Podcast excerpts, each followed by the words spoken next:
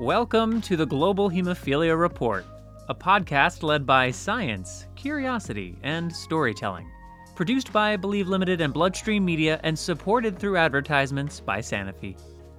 I'm Patrick James Lynch, your host for this episode and resident person with hemophilia. Today's focus, pain. Thanks for listening. We dive in right after this quick word from our featured advertiser. Sanofi is breaking barriers for people with hemophilia through groundbreaking science so they can live beyond the limitations of their condition. Learn more about Sanofi's commitment at sanofihemophilia.com.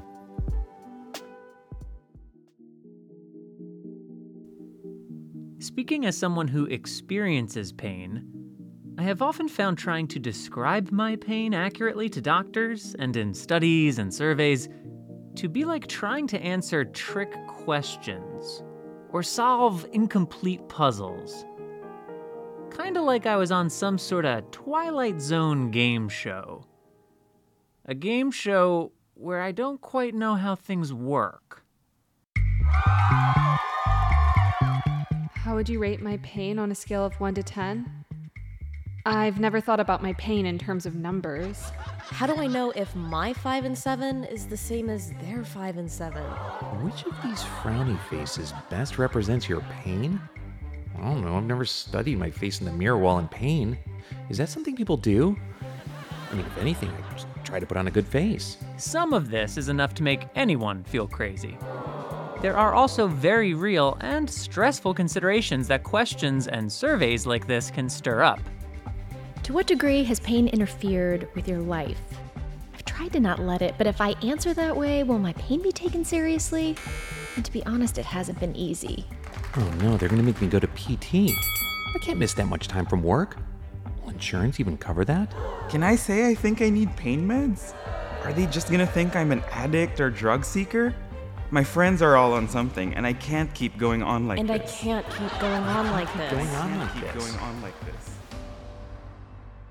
That is when it's beyond clear that it's time to do or change something about the way pain is being addressed. But what to do? Medication? Meditation? Exercise? Surgery? And the question centering all of this, what research and evidence is there to support the strategies and interventions guiding the treatment and management of people with hemophilia experiencing pain? Where are the gaps? What emerging data is coming about? And what are the priorities going forward? Pain is not an unknown subject. There is data and published research, though I think many would argue not nearly enough. And there is even less specific to hemophilia or bleeding disorders related pain. Fortunately, however, great work has been and is continuing to be done, and this episode features expert contributors actively engaged in pain, pain research, pain management with patients in the clinic, and in data-backed strategies and methodologies for addressing pain in people with hemophilia. We're fortunate to have them as contributors, and I'll now give them space to introduce themselves. Hello, my name is Nathalie Roussel. I work at the University of Antwerp as associate professor. I'm a physiotherapist and my research domain is musculoskeletal pain, and I recently joined the hemophilia or the bleeding disorder community to do some research to gain more insight into the complexity of pain. My name is Michelle Witkop. I am the Vice President of Research Strategy at the National Hemophilia Foundation in the United States. My background is that I am trained as a doctoral prepared nurse practitioner. I've been in the bleeding disorder community for about 20 years now.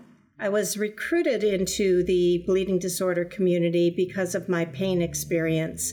Prior to, I worked in chronic pain, palliative care, and oncology. So I had a lot of pain experience. My research as I came into bleeding disorders is in the experience of pain within the hemophilia community. So pain has been my passion throughout the years. Hello, my name is Paul McLaughlin. I am a clinical academic physiotherapist based at the Hemophilia Treatment Centre at the Royal Free in London.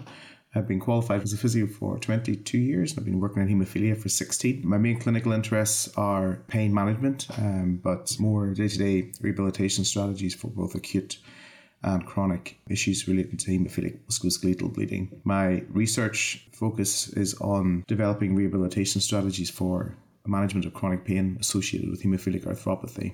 I'm Tyler Buckner. I'm an adult and pediatric hematologist at the University of Colorado. I work here at the Hemophilia and Thrombosis Center. I am also a clinical researcher, and my focus is on pain assessment and how we measure pain over time, and especially in the clinic. And we clinically are very interested in pain because so many people that we see are affected by it. And a fair amount of our clinical effort is directed towards specifically helping people manage their pain. And so trying our best to learn from that and improve as we go. Thank you again, Nathalie, Michelle, Paul, and Tyler for contributing. And additional thanks to Michelle Witkop and Tyler Buckner for serving as advisors on this content as well.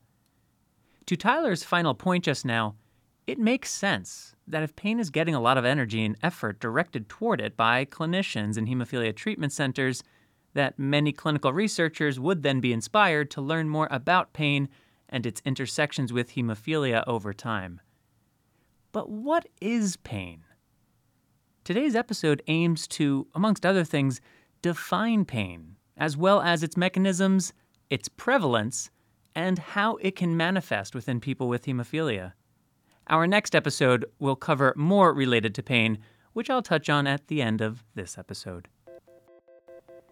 We already heard Paul use terms like acute and chronic, and there are many, many others, some of which we are soon to hear about. So, what is pain? And generally speaking, what's notable about the experience of pain in people with hemophilia? I would refer to the definition of pain made by the International Association for the Study of Pain, describing pain as an emotional and sensory experience that might be associated with potential tissue damage, or that might be described in terms of potential tissue damage. So it means that it's not absolutely necessary to have tissue damage to suffer from pain. And chronic refers to the timeline. Generally speaking, we speak about chronic pain when it lasts more than 3 months, in some definitions 6 months. But chronic really refers to the timeline, and pain refers to a subjective experience that a person can have. That's a really beautiful summary of how pain is defined. I think for me, the most important piece of that is that it's pain is a personal experience. And we often refer to that as being subjective.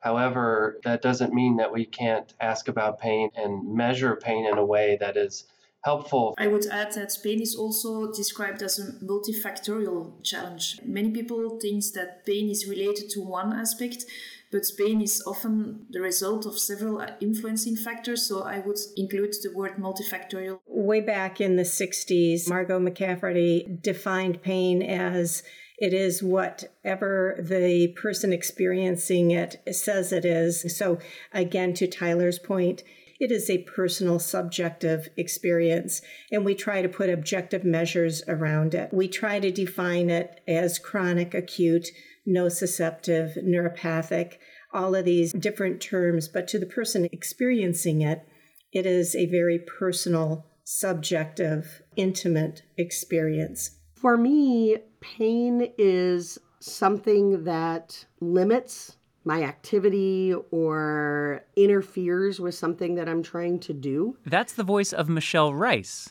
not to be confused with Michelle Witkop, who you heard from a bit earlier.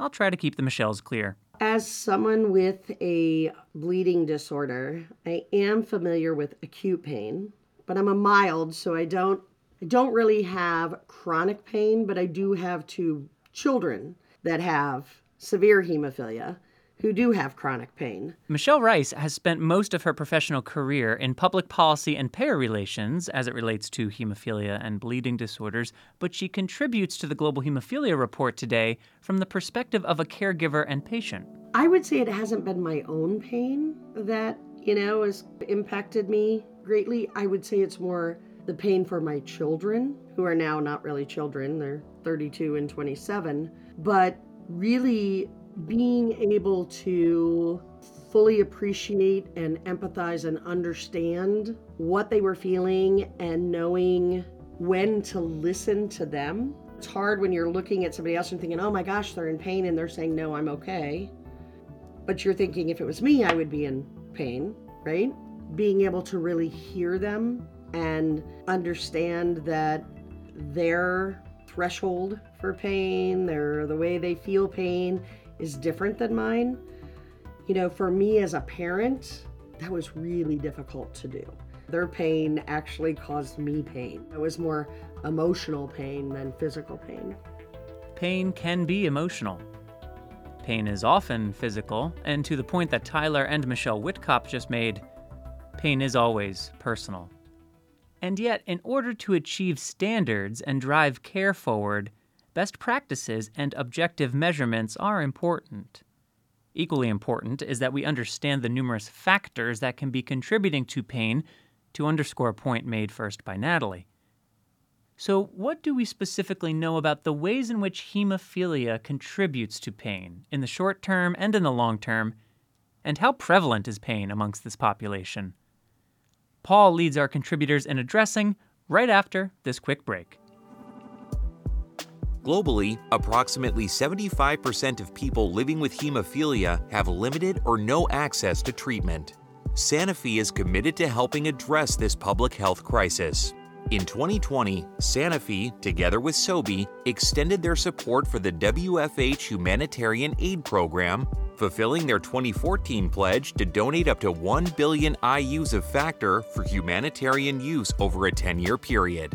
This is the single largest donation of hemophilia factor therapy and has already provided treatment for more than 17,300 people in 43 countries, an important first step to providing a sustainable supply of therapy to those in need. To learn more about Sanofi's global commitment to the hemophilia community, visit sanofihemophilia.com. Welcome back. So, how does hemophilia cause pain? And just how prevalent is pain amongst people with hemophilia? Hemophilia is a bleeding disorder we know often manifests with musculoskeletal disease, but the hemophilic hemostasis failure, part of it is bleeding. And blood in itself is not painful, but blood going into a confined joint space is painful. So it's often that acute episode is the result of a failure of hemostasis and the fact that this blood is somewhere it shouldn't be. And then we have the extreme end, which is those that live with multiple affected joints with arthropathy, who live with chronic, episodic, sort of acute pain and constant chronic pain. So as clinicians, we're constantly trying to figure out, is it a bleed, is it not? If it's not a bleed, how much of this can we influence? How much can we rectify? The problem in pain research in the bleeding disorders is that seldom definitions are used. So what is asked is left to the interpretation of the individual. And in some papers, it's even stated that acute pain is related to bleeding and chronic pain is related to joints. But it's extremely hard for a person to differentiate between both. So the prevalence studies, I really wonder what they have assessed. I'm not sure we can have a correct estimate of the prevalence of pain at this moment. I would agree. I think it depends on who you're asking and how you're asking. I would say that clinically we all have experienced and see in our patients that the prevalence is quite high. The more common experience across all people with bleeding disorders would be acute pain related to an event such as a bleed into a joint.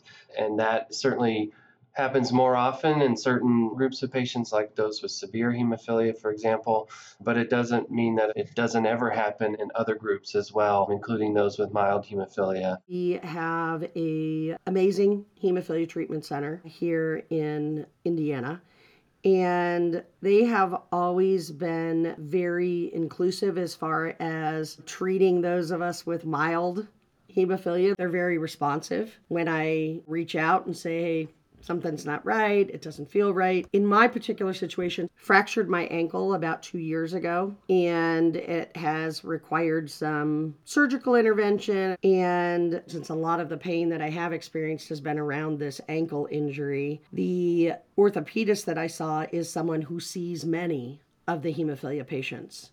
So again, I feel like they're very responsive. If we jump to the other end and say, what about chronic pain, pain that's lasting for longer than 3 months and occurring on at least 4 days a week with some level of impact on day-to-day function? In our hemophilia population, prevalence of pain matches with some of the numbers that come from studies that Dr. Witkop has done and others, it's probably around 40 or 50% of people have pain that they notice impacting their lives more days than not. 40 to 50% of people with hemophilia report that pain is impacting their lives. That is a lot. It's less common in children, but it certainly exists. Some of the data in children in chronic pain with bleeding disorders comes from asking clinicians, how prevalent is pain in kids with hemophilia?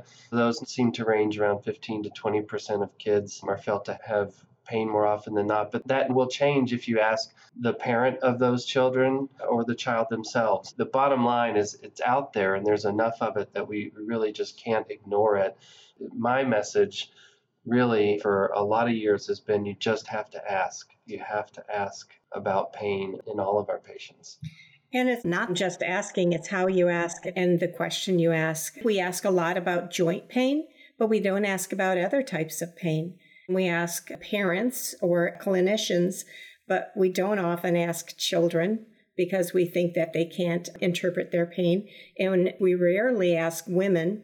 So to understand the wide scope of pain and the types of pain, rather than just referring to it as joint pain, we really don't have an understanding.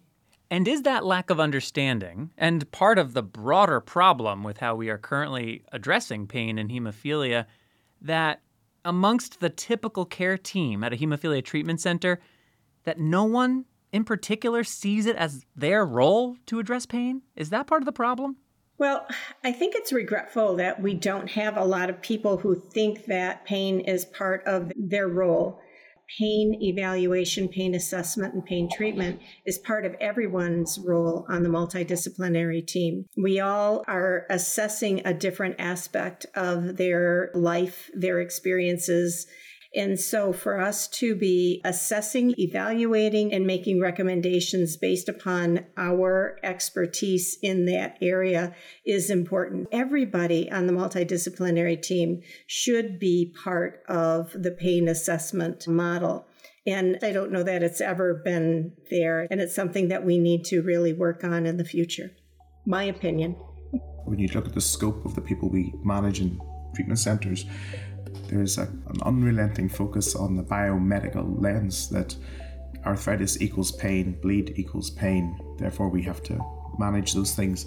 I have lots of patients who have arthritis who don't have pain that bothers them that much. And I've got others who, if they get a joint bleed, it's annoying, but they have a plan of action, they know what to do. In their head, they're like, this will be 2 days and this will happen and this will happen. The problems perhaps is if someone lives with ongoing, long-standing chronic joint pain and they appear to manage it relatively well most of the time, and they then come to your treatment center asking for help with their chronic pain, my first question is always, what has changed? Why are you here? What has happened that you are now unable to continue with what you were doing before? Some part of the multifactorial strategy may be struggling, and I think it's just acknowledging their vast amount of experience of managing their chronic pain and saying, right, you've tried all of those things, what's not working and why? So, pain is prevalent, multifactorial, and deeply personal. That much is clear. But what are some of the various root causes of pain? Nathalie leads discussion on the mechanisms of pain right after this quick break. Did you know that Bloodstream Media has a whole other podcast entirely dedicated to pain? It's true. We're such big fans of pain that we gave it its own show. Now, that didn't come out quite right, but it's true. The Pain Podcast from Bloodstream Media has 4 seasons of shows all available right now. Take a quick listen. Hi, I'm Mel Forrest, the host of The Pain Pod. We all know that pain is a part of life. But did you know that almost 50 million Americans are dealing with chronic pain? This begs the question, what do we know and understand about pain? On the Pain Pod, we explore this and other pain-related questions by talking with patients, clinicians, and experts about what it's like to manage, treat, and live with chronic pain. So if you're one of those 50 million people who experience chronic pain or just have an interest in learning more about pain, You can find The Pain Pod wherever you listen to podcasts and on bloodstreammedia.com. Or just click on the link in the show notes. And I promise it won't be painful. Subscribe and listen to episodes of Bloodstream's Pain Podcast today. Welcome back. So, what are the various mechanisms of pain within the body, and how does identifying these mechanisms help guide intervention and research priorities? It's a very interesting story to see how stimulus is going to the brain, and that in the end will lead to pain. But we have to remind that in the beginning it starts with a kind of electrical stimulus in the joint, for example. Some information will be sent to the spine, and from there it will be sent to the brain. And it's only when this stimulus arrives in the brain that you have an interpretation of it that can lead to a sensation or an experience of pain. So this is very easy to understand if you cut your finger or if you have an ankle distortion or an acute bleed in your joint. We have to know that the body is a real plastic system, so you can have changes in this transmission, and it's very good because if you are having intense physical activity, you have a system that goes from the brain to the spine, and that will interact with these messages that goes to the brain. So it's all about modulation of information in the central nervous system. That's the base of understanding of pain. In chronic pain, we know that there might be alteration in the central nervous system, and that might explain a kind of altered central pain problem, and that might be the explanation of chronic pain, that it's not something that is completely wrong in the joint itself, but that something is wrong in the central nervous system in the brain, and it's about interpretation of stimuli. In the first example of an acute pain, we call it nociceptive pain, so you have a problem in the periphery. In the second example, we call it nociplastic pain, because the problem in the periphery might be already healed, but the system is used to give the information to the brain. And then we have a third group that's called neuropathic pain, and there you have the nerve that is involved. And there, the experience of the person will be totally different, because there you will have not only pain, which is often lancinating or shooting, but also the symptoms of tingling or cold or maybe electrical shock. So, nociceptive pain, related to physical damage to the body and tissues. Neuropathic pain, related to damage and pain pertaining to the nerves. And nociplastic pain, related to alterations that have occurred in a person's pain and sensory processing centers. Three distinct causes or mechanisms of pain, so to speak. Differentiating between these three underlying pain mechanisms is important because the management will differ. And as Nathalie previously stated, each has different pain symptoms associated with it: shooting pain, tingling, throbbing, and so on.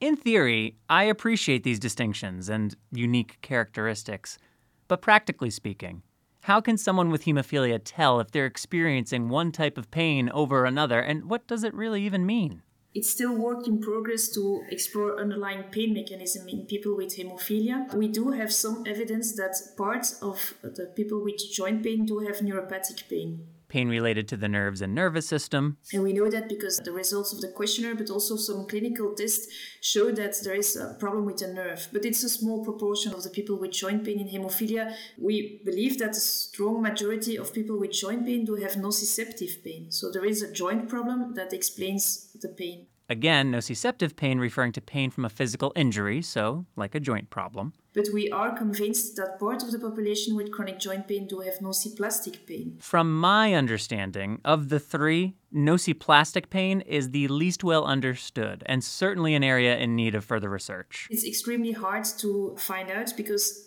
there are different ways to evaluate it, but one of the symptoms is the experience of widespread pain. So pain at many, many locations, including, I would say, decreased pain thresholds. It's a way of evaluating pain at places that are not painful in people with hemophilia, such as the forehead or the sternum, so locations where people do not suffer pain. And if you have a decreased pain sensitivity there at those places, then it's probably not nociceptive pain because it cannot be explained by a local joint problem. So that means that part of the population has nociplastic pain, and we believe that it's between 15% and 30% based on the big study we're performing now at this moment. That there's a lot that is yet to be done in people with bleeding disorders in this very foundational area of pain mechanisms. The system, as beautifully described by Nathalie, is designed to detect a stimulus and interpret it, and that involves both amplification of some of the signals as well as dampening or kind of quieting some of these signals when they should be. And that's usually what we would call adaptive. That's an adaptive response. It allows you to be more functional. So if you're exercising and your muscles hurt up to a point, pain from the muscles, you would want that to be dampened so you can continue your exercising.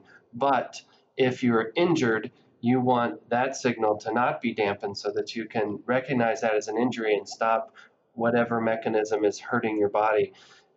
Those signals can get thrown out of whack by many things, including pain treatments. Opioids affect how those signals are inhibited or amplified. Having a disease that leads to repeated episodes of pain many times during one's life can affect that system. And then many other factors outside of the standard biomedical kind of models of pain, like what is going on in your life that's stressing you, what factors related to your employment or your home life are influencing the way that your brain is interpreting and modulating these signals. And this is where the complexity comes in. And so the research that really needs to be done is to try to tease out how might these systems work differently in someone with a bleeding disorder compared to the general population, where a lot of this work has been done to understand these kind of widespread chronic pain syndromes, because some of our patients with hemophilia have those syndromes in addition to hemophilia. And teasing that out is super important because the treatments differ. I would agree, and I think that the problem of pain in hemophilia has been that for so long it has been associated predominantly with bleeding, or the mechanism of bleeding, or the mechanism of treatment of bleeding. And then if it wasn't bleeding, it's then been associated with you have arthritis or arthropathy, therefore you must have pain. But we know that that isn't always the case. There's this in between when you've got nociception and you've got nociplastic and neuropathic. The International Association for the Study of Pain have agreed that there is also a definition for chronic nociception. The fact that there can be an ongoing presence of irritating nociception from joint that is damaged. So whether that's the exposed bone because the cartilage is damaged, the synovium itself is thickened. So when the synovium bleeds and it tries to heal, you get extra new little nerve vessels that get built into the extra synovium. So you have these more exposed nerve endings that are more liable to fire off with very little irritation. And so then you get these sort of chemical cascades of inflammation that are happening because of the healing process, but also because of how much hemostasis is adequate to make sure that there isn't any leakage at those very small capillaries. These are all questions that we don't know the answer to because nobody's ever really said actually at 10% trough level this is enough, or actually it needs to be 15 or 20, or how dry does that capillary bed need to be so that it doesn't perpetuate an ongoing inflammatory issue. There's multiple cellular issues as well as the person attached to the knee or the joint. There's so many gaps. I think as clinicians we're borrowing from osteoarthritis or rheumatoid arthritis or juvenile chronic arthritis. We're always borrowing from where there's other research that feels similar, but again, we have very little in hemophilia to base that on, I think. This is such an area of need. In the last 10 to 15 years, we have done a lot to bring forward the experience of pain. But when it comes to the physiology of pain in bleeding disorders, it's a huge gap. And as Paul just mentioned, the intersection of immunology, orthopedics, this isn't just a hematologic event. It is all of those different areas. And to do research collaboratively with those disciplines would probably be beneficial to our field. But this is a huge area of need. But why? Why is this such an area of need? And what are the next steps toward addressing this need? Paul and Michelle Rice speak to the importance of applying a biopsychosocial lens to approaching pain right after one final break. Did you know that nearly 80% of bleeds in hemophilia occur in the joints? Joint bleeds are the most common type of bleed and can cause lasting damage as well as increase the risk of recurrent bleeds. Sanofi is committed to breaking barriers for patients, including providing resources and education to support joint health. Visit hemjointhealth.com to see how routine, objective assessment might benefit patients' joint health for the long term. Again, that's heme, as in H-E-M, jointhealth.com. This site is intended for U.S. healthcare professionals. Welcome back. As we begin to draw this episode to a close, we address how a perspective shift on pain is critical for continued progress. The problem of pain, depending on who you speak to, can be that it's too biomedical. So there's a constant focus on curative, or we are at a point in chronic pain where it's too psychological. We're actually, there are some rehabilitation specialists are concerned that there's too much of a focus on self-efficacy and acceptance, and actually there's probably a sweet spot in the middle. The biopsychosocial approach was an idea around, rather than being disease-focused, it was about disease happens to a person who lives in a society with a family and a job and sort of experiences within that. I am the person in my house who takes care of everything. I'm the go-to person for everything. So I've always felt like I don't have a whole lot of time for pain. And so the disease or the symptoms of that disease is only one facet of their being. And if you apply that to any incident, even in hemophilia, you know, the joint bleed is terrible, but if a joint bleed happens just before your family's vacation for 2 weeks, you've ruined everybody's vacation. And so actually what was a normal joint bleed has actually become a big family social issue. I would love to say I'm one of those great compliant, adherent patients, but I'm not. Except for if it comes to pain, because I know that if I'm in pain, I can't be there for my other responsibilities. And so the biopsychosocial lens, I suppose, is observing the bleed isn't really the problem there, and that somebody's distress or anger that we may say in clinic may not necessarily be about the fact that something is painful. It may have been that they've missed an exam or they've missed their driving test again because of hemophilia. And it's acknowledging that's crap. That's a horrible thing to happen. My family who may count on me, my friends who may be counting on me, my work that may be counting on me. So that's probably the one time that I am actually really compliant, because if anything could take me out of commission, it would be pain. Life with pain is difficult because there's constant surveillance, and that is the surveillance is of the physical self, but is the surveillance of, oh, I can't go on holiday there because there's too many cobblestones, or I don't want to walk on the beach because I know I won't be able to walk for 2 days after. So the holidays are dictated by the fact that the ankles don't work well on sand. And so you can kind of see how the biopsychosocial is really important to understand why somebody may be exhibiting behavior in clinic that you think, oh, this is exaggerated for what's really happening here. It's situating the person in their life rather than focusing on the bad knee or the disease itself.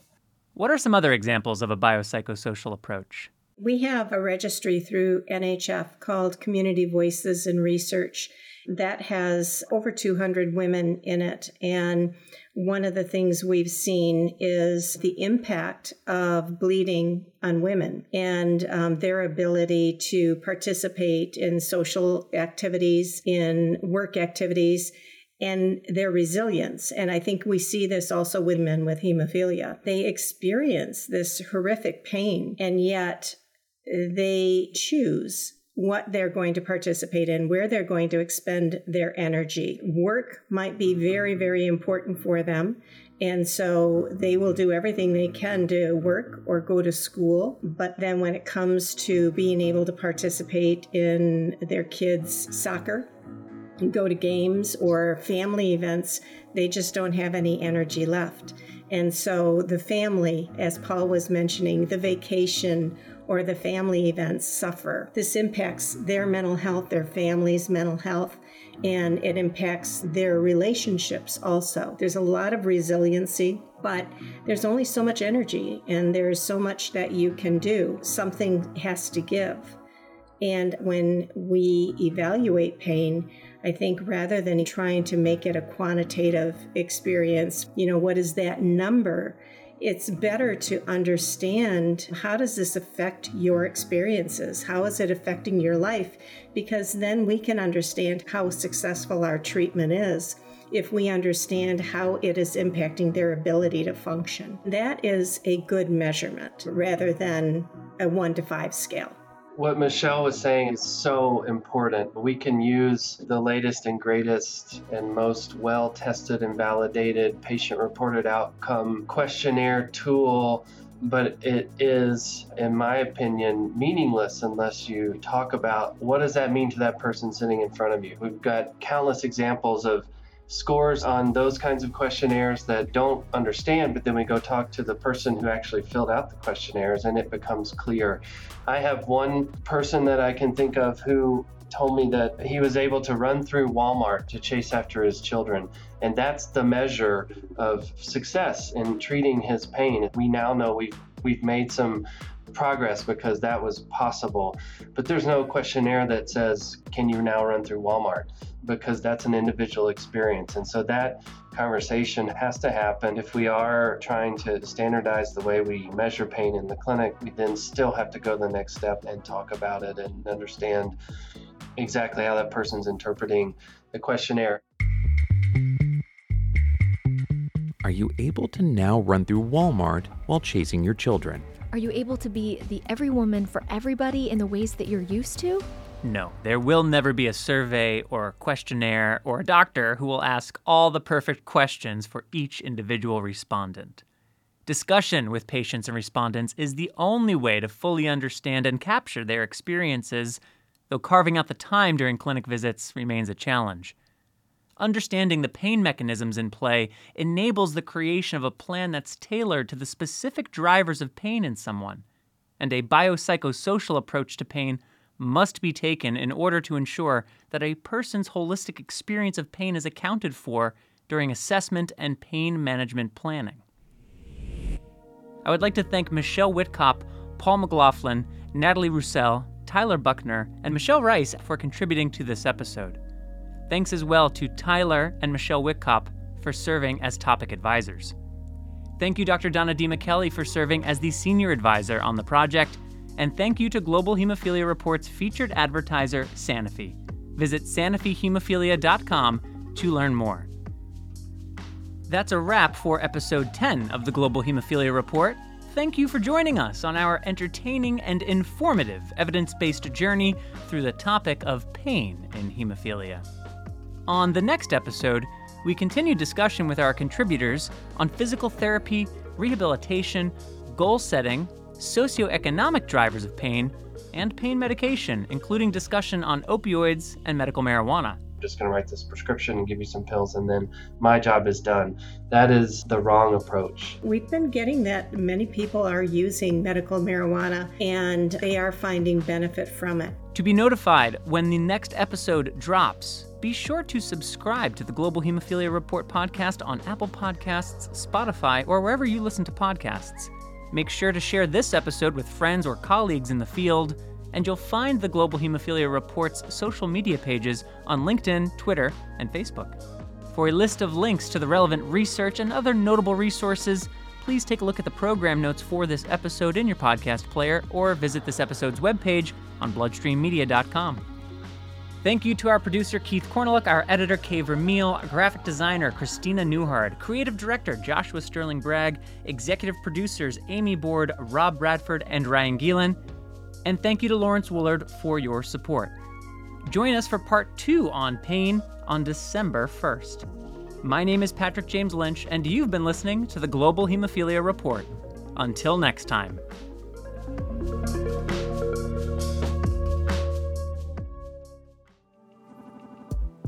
Sanofi is committed to bringing new perspectives and bold innovations to the global hemophilia community. Learn more about how Sanofi is breaking barriers and supporting the community at sanofihemophilia.com.